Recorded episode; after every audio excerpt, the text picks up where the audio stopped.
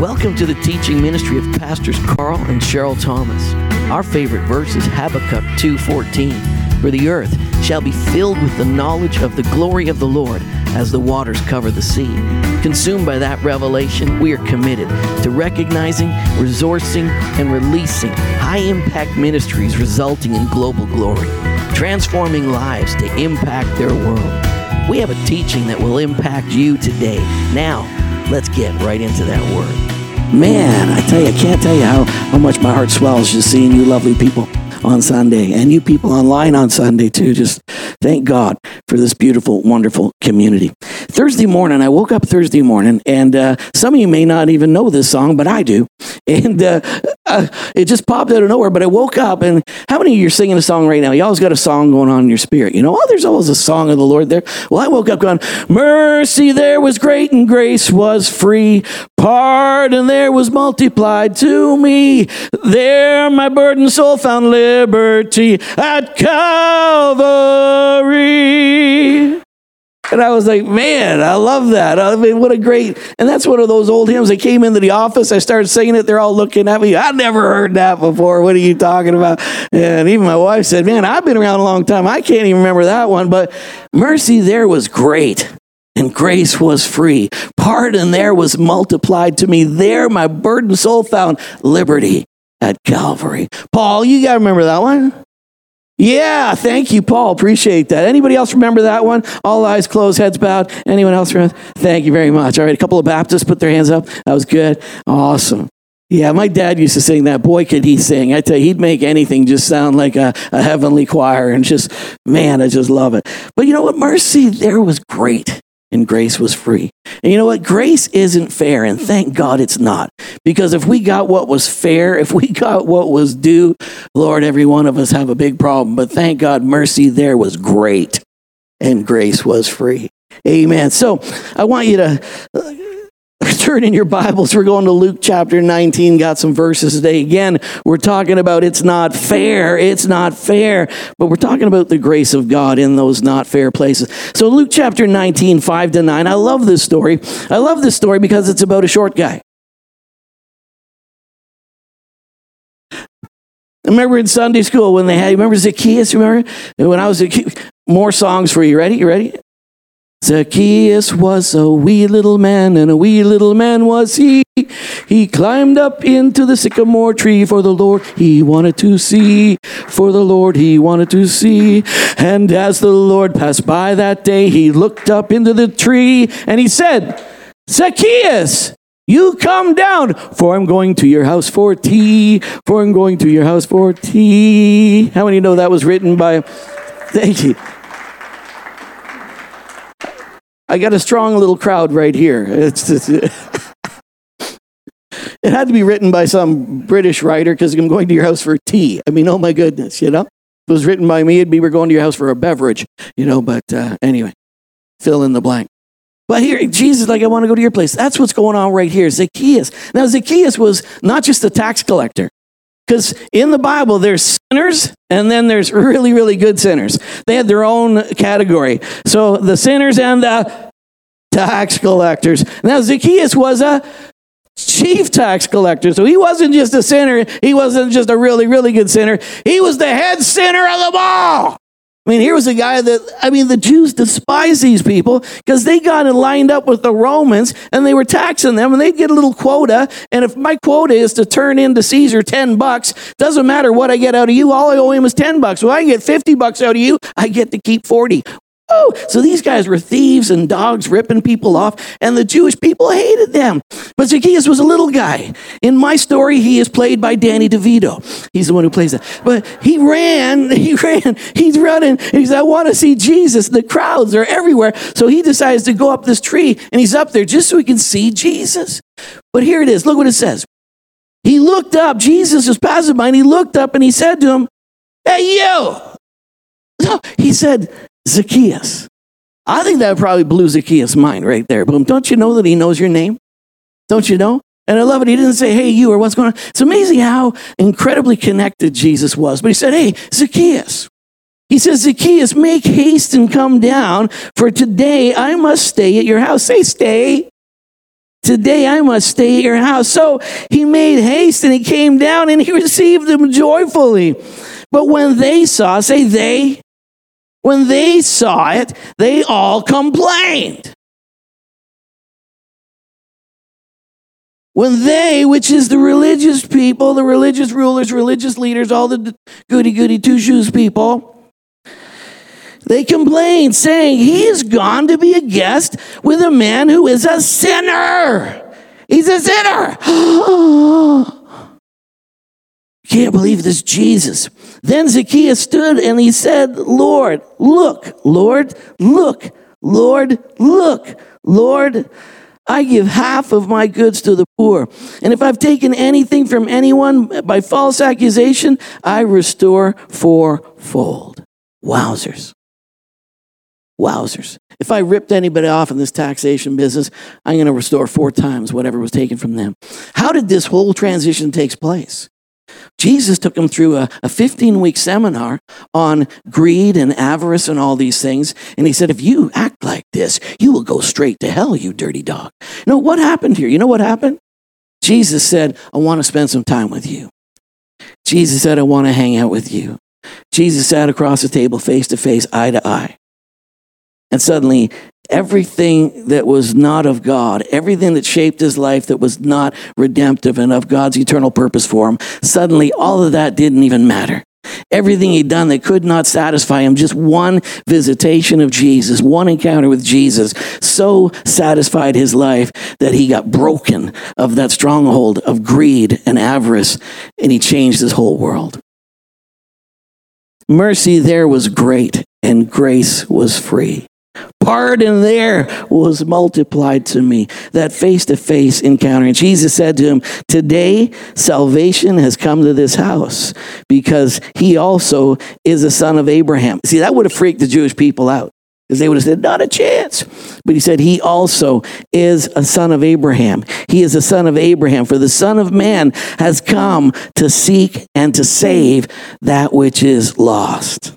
What's Jesus doing? He's seeking the lost. What's Jesus here for? He's seeking broken people. He's seeking people that are messed up. He's walking into situations where life isn't fair. Maybe you're believing or behaving unfair. Wherever there's brokenness and things are out of line or out of order, that's where Jesus is showing up to change your world. And Jesus comes, an encounter with Jesus. Lamentations chapter 3. How many have read Lamentations recently? Thank you. See that hand? Anyone else? I see that hand. You know, Lamentations, one of my favorite books. I, have taught on it.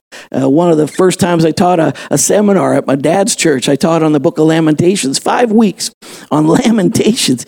Well, I'll tell you, I uh, had a job. Things were going okay for me, and I did a bunch of nonsense, some silly stuff. Uh, landed in jail a couple times, had some charges, things that messed up my life. I was studying to be a civil engineer, and all of a sudden I just had a bad summer. So messed up my life that I had so many legal fees and fines and things and difficulties. Thank God I had a good lawyer and he kept me out of any real jail stint. But I had a lot of things I had to pay, I had to pull out. But because of it, it impacted my, my job and they came and they had to lay me off. And then here I was. It was after Christmas, the first week of the new year. And man, my life had taken a really bad turn. My mom and dad were gone to work and I was all alone. I, I actually had to move back in with my parents. It's really bad. Eh? Had to move back in with mom and dad. Wowzers. Thank God. So here I am. And I know some stuff had happened in my life that wasn't my fault. Some things that happened in my world weren't my fault. And they really affected me and really damaged my view on life. And other people did things that, that caused me a lot of pain, and I didn't respond to it really well. But anyway, I landed myself where I was. I sat there and said, What am I going to do? I better start looking for a job. I better do something. And I sat there. My dad's Bible was on the coffee table. So I flipped it open and I went, I don't want to read a lot, but I'd like to read a little bit. And I thought, well, let me go to the table of contents, see what's there. And then I saw Lamentations. I saw it's only a few pages. I said, I can read that. Like, I'm not going to read the book of Psalms this morning or anything, but maybe just a little bit of reading. I thought, Lamentations sounds miserable. I feel miserable. So why not go to Lamentations? It must be the book for all miserable people. And I started reading and I went, wow, these people got it rough. I mean, they were they'd stepped into cannibalism, all kinds of nonsense. They were, you know, taking turns eating each other's babies. I was like, these people are messed up. I was like, wow, look at how crazy this stuff is. And then all of a sudden they got to the middle of the chapter and said, Why should a young man complain for being punished for his ways? And I went, well, that's not good. I do feel like complaining. You know, I mean, come on, it's not fair. I mean, don't don't drop all this on me. Throw me a bone. Well, he did right after that. Look what it says, Lamentations three. It says, "Yet this I recall to mind, and therefore I have hope." See, recalling something to mind is like repent. It's like getting your mind straight. This I recall to mind, and therefore I have hope. It says, The Lord's, through the Lord's mercies, we are not consumed. Because of his compassions, they fail not. They are new every morning. Great is your faithfulness. Man. And you know, right there, right there, right there, I went, wowzers. Well, God, I put a demand on your mercy. I put a demand on your faithfulness to be who you say you are. And Lord, I, I, I'm here, uh, sure, and it's a mess. I made some bad decisions, but God, I need your help. And I'm like, could you could you cancel a couple of fines? Could you could you cancel this? Could you get me your my job back? Could you do this? Could you do that? And he says he says I can't do a lot of that stuff. You're going to reap a harvest. You sowed some nonsense. God's not mocked. You're going to reap what you sow. Not because God wants to, but here's the good news God's not mocked. You're going to reap what you sow. You're sowing good stuff. You're going to reap a harvest. But he said, There's a harvest coming, and it's a bit messy. But he said, I'll tell you what. You turn to me, you trust me, you trust me every single day of your life from this point on, and I'll tell you, you'll start to have a harvest of righteousness that'll be so huge, it's going to take the harvest of nonsense and it's going to blow it out of the water, and I guarantee you, within a year from now, you won't recognize yourself. That was, that was a massive encounter with God where I knew He spoke to me. And it's so rippled in my heart and in my mind that you won't recognize yourself. I was like, wow, in a year. And I'd forgotten all about it. I just got on, got on with things, did stuff. I didn't make any massive changes. Even between then, I had a few bounces, falls here and there, a bit of a rubber room experience, good day, bad day. But, but you know, overall, I fixed my heart on this. God is merciful and God is faithful. And He's going to do good to me. And I just confess that all the time. I just believe that God was for me. And you know, boom, I tell you, a year later, I'd got not just a job back, a better job. And in that same year, my wife in a basement of a church in Peterborough, she asked me out. They say hallelujah. Isn't that good? I mean, I mean, a lot of people look at me and they say, Where's the pastor's wife? It's that lady over there. No, the pastor's wife. No, it's that lady over there. No, the little fat guy. Where's his wife? It's that lady over there. I tell people I'm from the I'm from the tribe of Howdy Getter. The tribe of Howdy Getter. Because people look at me, look at her, go, How do you get her? Well, I'll tell you why. You know, I got her. Lamentations chapter 3. The Lord is merciful and the Lord is faithful. And He's a good, good God. Uh, everything shifted in my life that year. And that Christmas, we had a Christmas time at my, my Uncle Paul's house. And people were opening gifts, and I was in the kitchen grabbing something. And then I heard laughing out there, so I wanted to lean out and see what was going on. And when I just leaned my head around the corner, my two uncles were there, my Uncle Ken and my Uncle Paul. And all of a sudden, they turned to each other. They didn't know I was there. But I overheard my Uncle Ken say, Man, do you believe what's happened to Carly? I can't believe what, and that's, oh, Jesus. That's, that's what they called me was Carly because my dad was Carl and I was Carly. But, you know, he says, can you believe what's happened with Carly? And they turned to each other and he says, man, I tell you, I can't recognize that kid from a year ago. And boom, the Lord said, told you. Mercy there was great and grace was free. Pardon there was multiplied to me. There my burdened soul found liberty. At Oh, so good. Some of you people were holding out on me. You knew that song. It's true story. Romans chapter 9, 14 to 16, it says, is that grounds for complaining that God's not fair? It's from the message paraphrase. He said, Is that grounds for complaining that God's not fair? Not so fast. Not so fast, please. God told Moses, I'm in charge of mercy. I'm in charge of compassion. Compassion doesn't originate in your bleeding hearts or moral sweat, but it's God's mercy. I will give mercy to whom I choose to give mercy. God will use anybody. He'll even find a wingnut like me and just pour out his grace and his goodness on me. And I'll tell you what, if he did it for me, He'll do it for you. Don't matter who you are. Hey, Micah chapter 7, 18 says, Where is another God like you? Where is there a God like you who pardons the guilt of the remnant, who overlooks the sins of a special people? You will not stay angry with your people forever because you delight in showing unfailing love the King James says you delight in showing mercy. You know, uh, when you cry out for mercy, God's going, Yes! Oh, that's so awesome. I love it when people ask for mercy. He delights in showing mercy. God is not a God who delights in judgment. God is a God who says, Ah, you don't want to get what you deserve? Whoa! I am a God who gives you what you don't deserve and floods you with even more than that. He is excited about showing mercy. And I tell you today, we need to be a lot like him because how many need some mercy? Is there anybody here today who said, I could use a bucket full right now? Well, you know what? Just turn your face to heaven because God is rich in mercy. Mercy there was great and grace was free. I was trying to ask George if he could play this for me today, but he said, not a chance.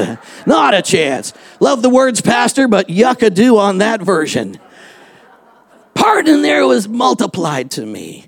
Not a little bit, but a whole, whole bunch. Matthew chapter 20, 1 to 6. Let me read this whole passage for you. Jesus talking about a, a kingdom parable. He said, The kingdom of heaven is like a landowner who went out early in the morning to hire laborers for his vineyard. Now, when he had agreed with the laborers for a denarius a day, he sent them into his vineyard. And when he went out in the third hour, so the first six o'clock in the morning, that's six o'clock in the morning, he got a group of guys that said, I want you to work in my vineyard. I'm going to give you a denarius to do it. A denarius was considered a day's wages. So let's, for instance, just say a couple hundred bucks. They said, boom, I'm in. A couple hundred bucks, I'll work, because it's a 12 hour day too. I'm going to work in your vineyard. Good deal. All right. So I'm going to work in your vineyard. So uh, then he said the third hour, he saw some others standing idle in the marketplace. He said to them, hey, you want to go to my vineyard? Vineyard too. And I'll tell you, now he doesn't say a denarius, but he says, and whatever is right, I will give you. Three hours later, he hires some more guys. He says, I'll give you whatever is right. So they went. About the sixth hour, he did that again. About the ninth hour, he did likewise. Then on the 11th hour, the 11th hour, we're talking now, some of these guys been working in that field for 11 hours. I mean, hard under the sun, working real hard. Now the 11th hour, I mean, we're getting right to the end of the day. At the 11th hour, he went and he found some others still standing idle. He said, hey, why you been standing here idle all day? They said, because no one hired us. And he said to them, you also, go on into my vineyard and I will give you whatever is right you will receive it. Say what's right.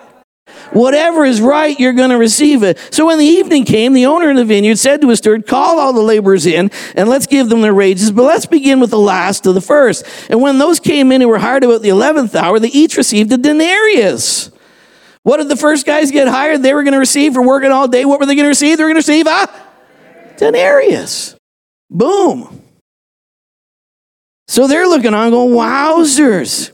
Each one received a denarius. But when the first came, they were like, well, man, if he's given a denarius to the 11th hour guys, I'm sure we guys who showed up at 6 o'clock, cha-ching, we're really going to hit payday. Can I get a glory to Jesus? Can I get a thank God for working hard? Can I get a good thank you, Jesus, for I merit your favor? Well, they showed up when they had received, they all also received a denarius. When they received it, they complained against the landowner, saying, These men have worked only one hour, and you made them equal. You made them equal. You made them equal. You made them equal. Those guys who, man, I'm going to get a drink. I see them walk into the field. I mean, they showed up at the 11th hour, and some of them, I'm telling you, meh, I've been here since six in the morning, and these guys who showed up for the last hour when the work was pretty much already done, you made them equal to us. How many? Come on. How many right now?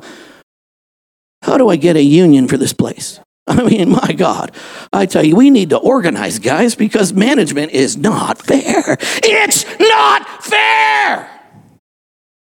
Sorry about that on the TV set. Just turn your turn your volume down a little. It's not fair. It's not fair. When they received it, they complained to the landowner. These last guys, I mean, we, we, he made them equal to us. But he answered one of them and he said, Friend, I am doing you no wrong. Did you not agree with me to work for a denarius? Take what is yours and go your way. I wish to give the last the same as you. Is it not lawful for me to do what I wish with my own things? Or is your eye evil because I am good? Interesting. Is your eye evil because I am good? It's amazing how the goodness of God can so frustrate people. Is your eye evil because I am good? So the last will be first and the first will be last because many are called and few are chosen. The first shall be last and the last shall be first, for many are called. I want to show you a picture. Show you a picture here right now. There it is. Some of you know that fella, and all of a sudden you're going, oh my goodness.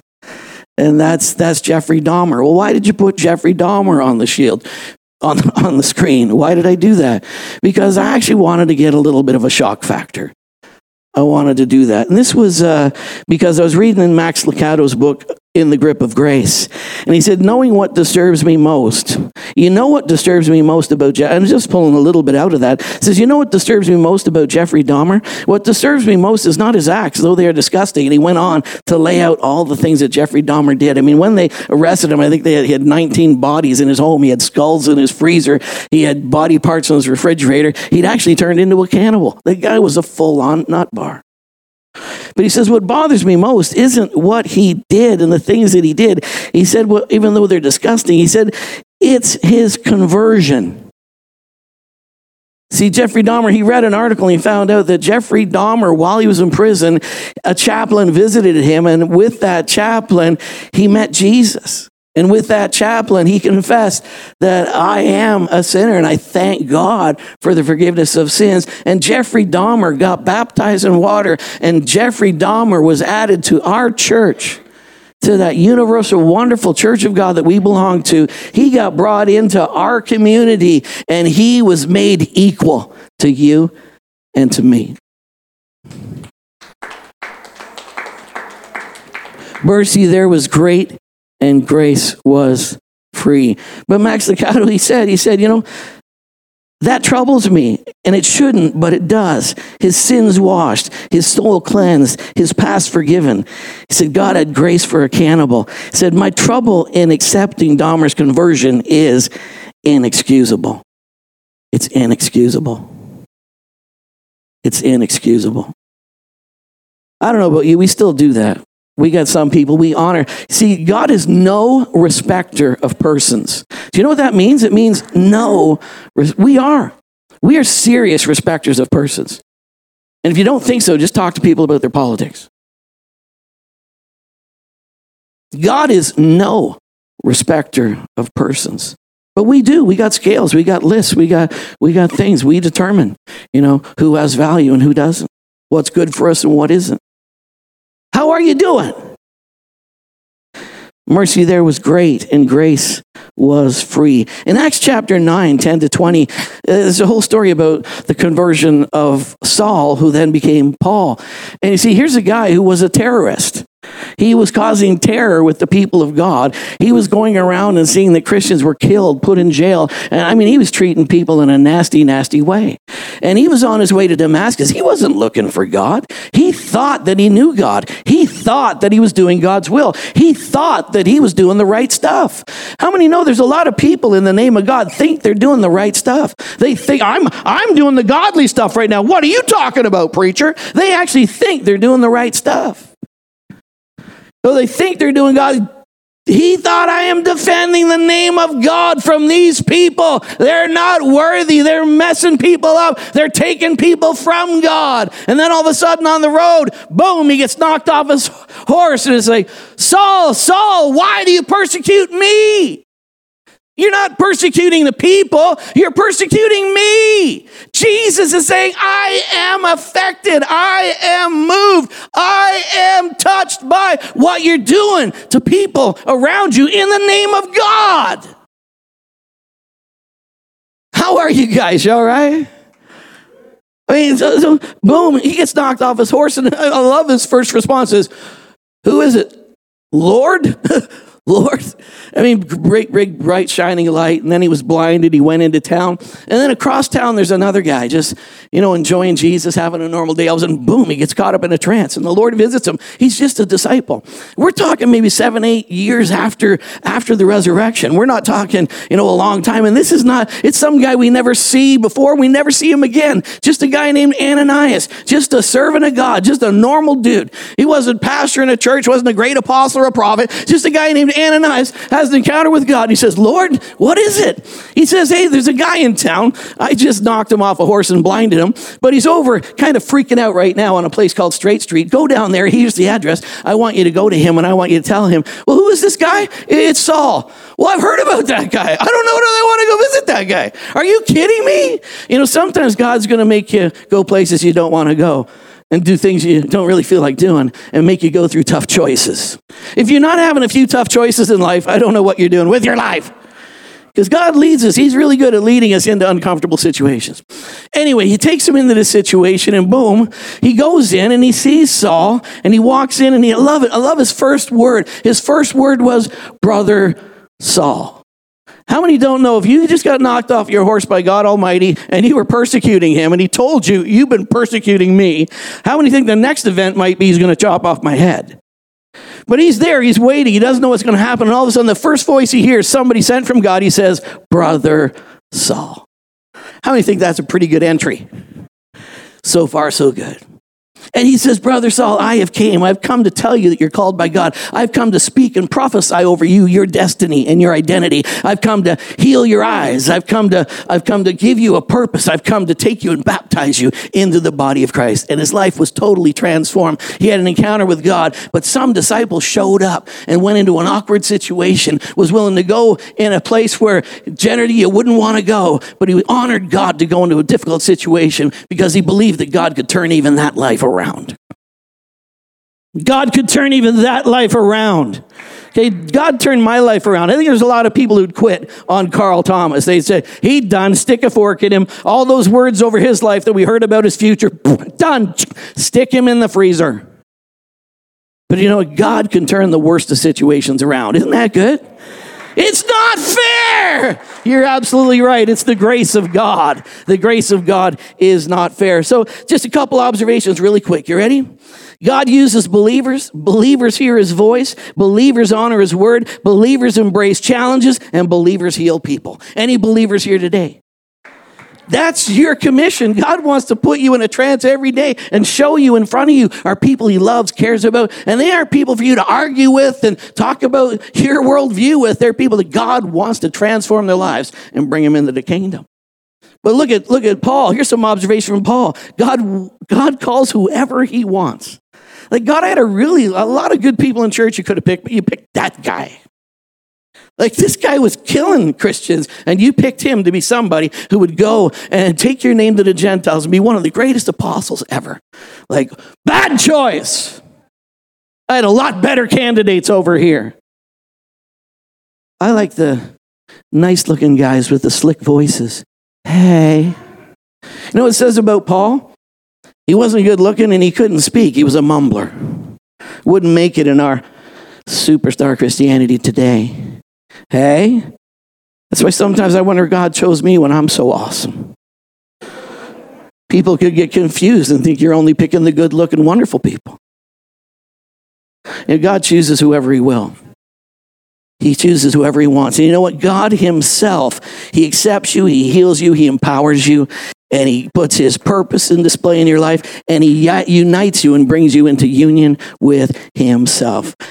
1 Timothy 1:15 This is a faithful saying and worthy of all acceptance that Christ Jesus this was the apostle Paul some of his last writings to Timothy this is a faithful saying and worthy of all acceptance that Christ Jesus came into the world to save sinners. And here's what Paul said, of whom I am chief. I mean, I was the worst of the worst. I'm not deceived about what was going on in my life, but thank God that he reached down to even the chief of sinners. And here's something you should always know, and it's a saying that you should keep in your mind. God came to touch and to seek and to save sinners. One more thing, and I'm going to let you go. One more thing. Another picture I want to show you. And this is Chaplain Henry F. Gerecke. Henry F. Gerecke. Henry F. Gerecke. He served Hitler's gang at Nuremberg, and 14 of the 16 of that gang accepted Jesus. Now, you can take that off the screen for a second. We'll come back to it. But just take that one down. Now, he was serving, he was in his 50s, and he was serving as a chaplain with the armed forces as they went in and invaded, uh, you know, France and through Germany. He had two children who were already killed by the Nazis. And he'd been already in the service for two and a half years and hadn't had a break. And they came to him because he was a Lutheran chaplain. And they said, Look, we got 21 guys in Nuremberg, and they're the worst of the very worst. They're the most horrible people you could ever imagine.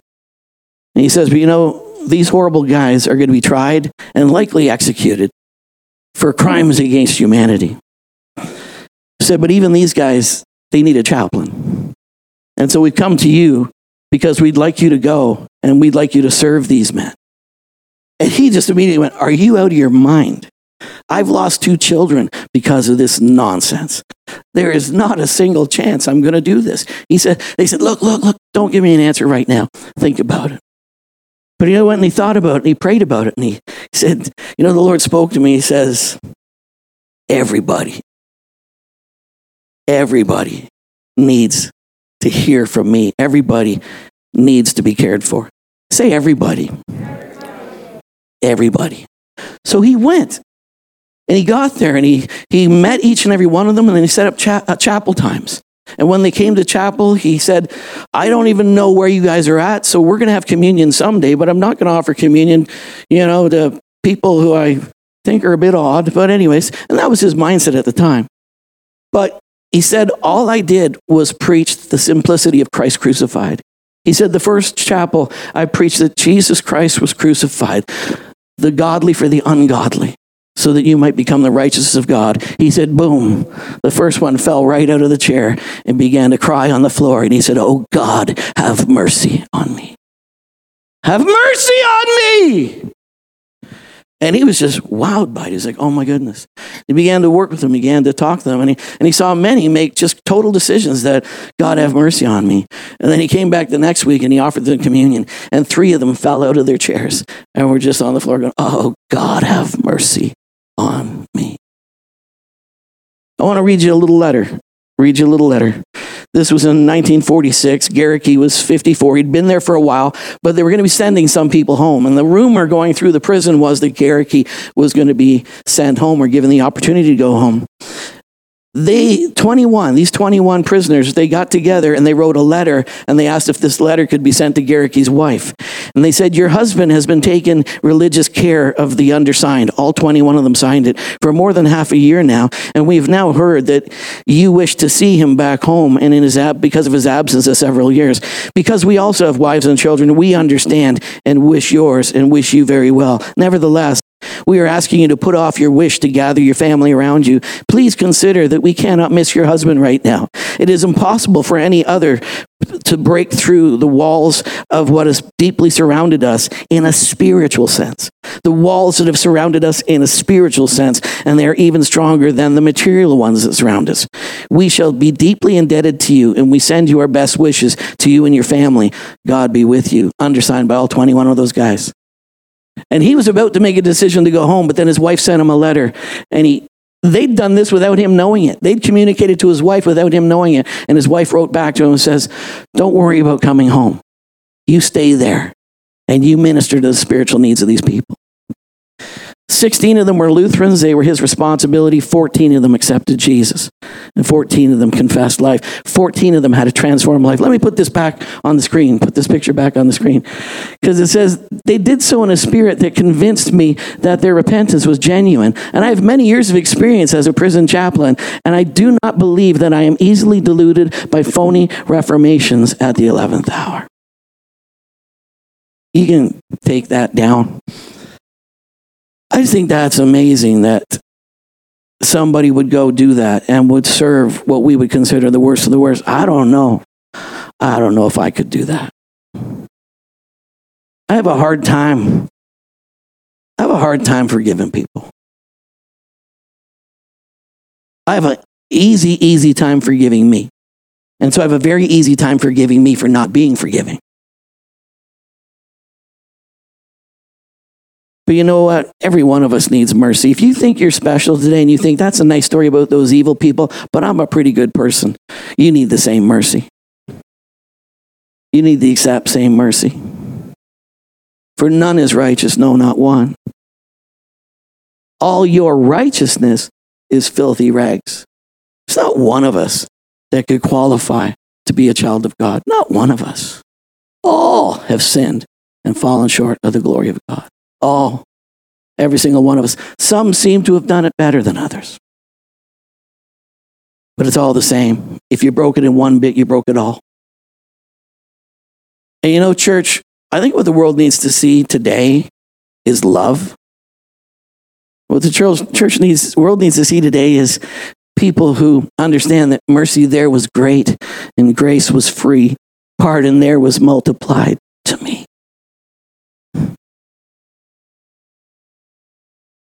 I read that the other day. I was just reading it. On the notes, it's got a source. You can look at the notes online and you can see where I was reading in some chaplain's uh, website there. I just went, oh my goodness, I didn't know that. But his story, and you know, they didn't even want him to share his story. It was five years before they even released him to, to share what had happened because he walked every one of those guys to the gallows and he prayed with them before they gave their lives. Goering wouldn't give his life, and Goering was a coward. When it was time for him to be uh, executed, he took cyanide. And his little daughter had come. They say his daughter came the day before and said, Daddy, Daddy, please accept Jesus. And he pushed her away, and he said, That won't be necessary. And Rudolf Hess later on, he hung himself.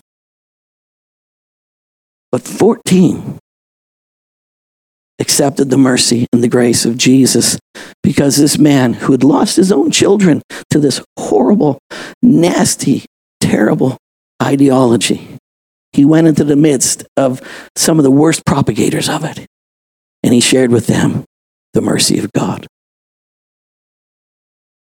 Have mercy on me. Have mercy on me. As a community, I think we got to show mercy in every way. There's, a, there's not much mercy around today. There's a lot of judgment, lots and lots of judgment. I got some judgment too.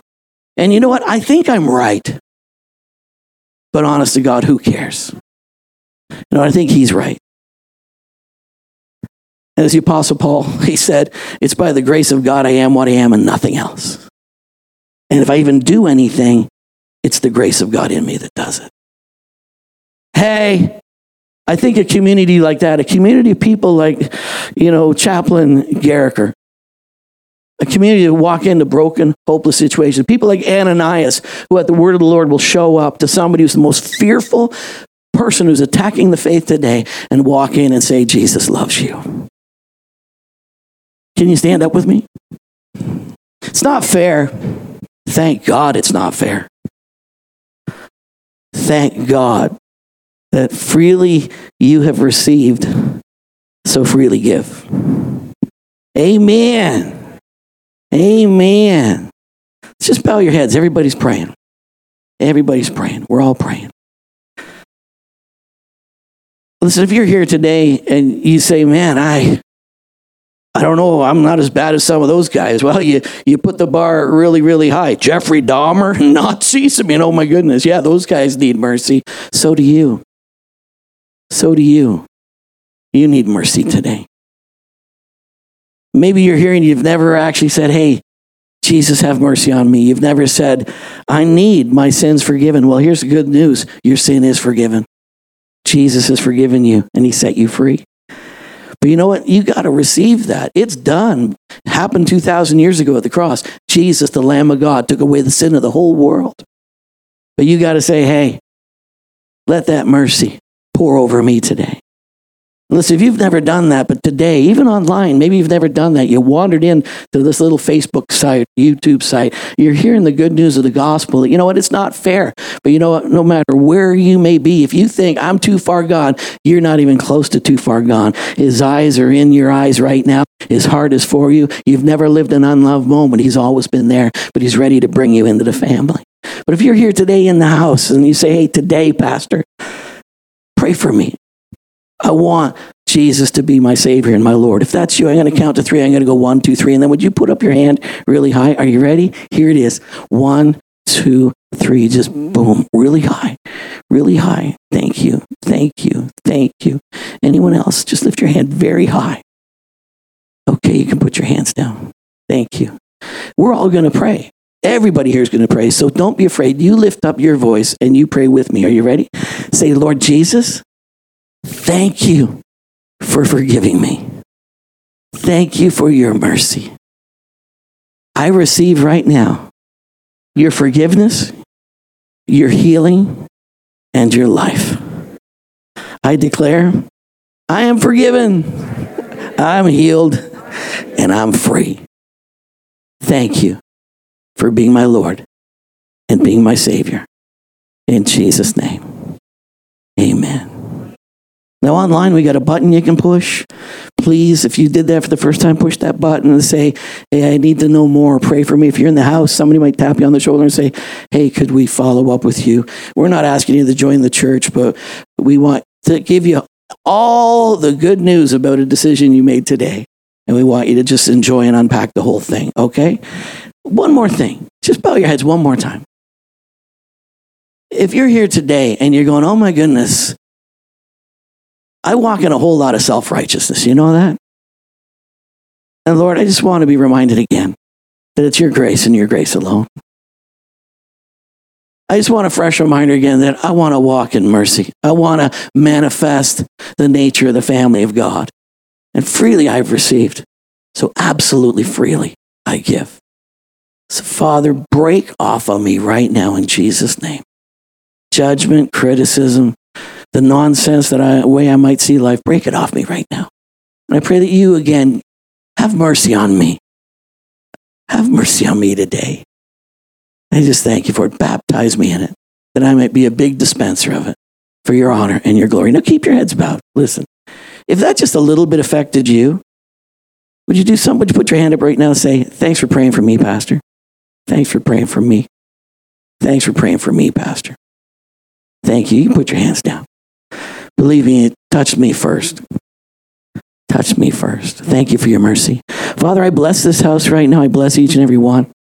I bless them in the name of the Father, the Son, and the Holy Ghost. I bless them to go and to prosper. I bless them especially to be dispensers of your heavenly favor. I loose every believer here, just like Ananias, to see opportunities, to encounter you every day, to be used by you, to manifest and express this freedom to everyone we run into and everyone we see. We pray this week for many, many divine interventions, divine opportunities to share the mercy of God with people you love. I bless them now in Jesus' precious name. Amen.